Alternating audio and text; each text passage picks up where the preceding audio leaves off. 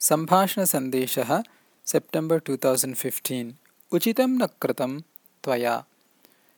कथाकारः शान्तकुमारः। बुन्देलखण्डस्य शासकः अनिरुद्धसिंहः महाशूरः। तस्य भगिनी सारन्धा। सा भ्रातरं सर्वदा शौर्यकार्ये प्रोत्साहयति स्म अनिरुद्धशीतलादेव्योः विवाहः अचिरात् एव सम्पन्नः। किन्तु अन्तःपुरे स्थित्वा रसभरिताः रात्रीः यापयितुं नास्ति अवसरः अनिरुद्धस्य जीवने।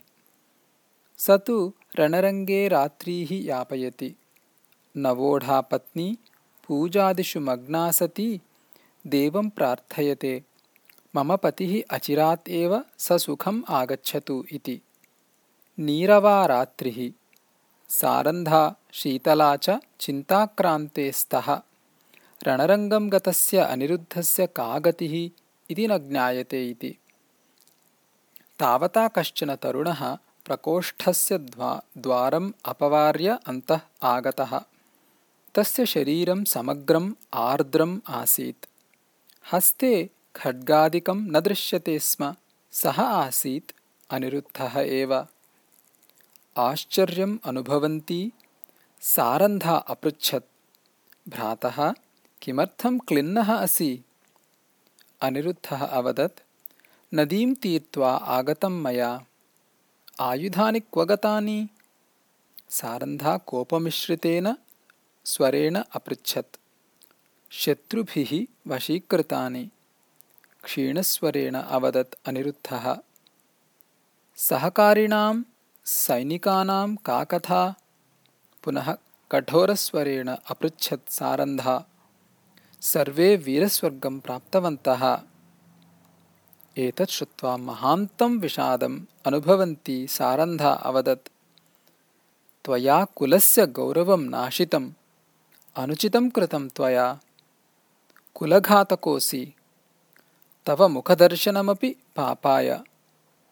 अनिरुद्धः क्षणकालं स्तब्धः। तस्य मुखात् एकमपि वचनं न निर्गतम्। क्षणानन्तरं सः भगिनी सुकाले मयि विवेकजागरणं कृतं त्वया। एषोऽहं त्वां प्रणमामि इति उक्त्वा ततः प्रस्थितवान् एव। आगतः पतिः प्रतिप्रस्थितः इत्यतः शीतलादेवी आर्द्रस्वरेण अवदत्। आर्यपुत्र आर्यपुत्र सारन्धा तस्याः हस्तं प्रेम्णा गृहीत्वा तां प्रकोष्ठस्य अन्तः अनयत्। अन्तःपुरात् अन्तःपुरात् निर्गतः अनिरुद्धः नदीतीरं गतवान्। तरन्नदीं तीर्त्वा अपरं तीरं प्राप्य सः अदृश्यः अभवत् ततः मासत्रयम् अतीतं कश्चन भटः धावन् आगत्य सारन्धं सारन्धाम् अवदत्। महाराजः अनिरुद्धसिंहवर्यः विजयं प्राप्य आगच्छन्नस्ति इति। तस्य स्वागताय सज्जा अभवत् सारन्धा शीतलादेव्या सह शीतलादेव्याः हस्तयोः स्वागतद्रव्याणि आसन् तस्याः मुखे सन्तोषः विलसति स्म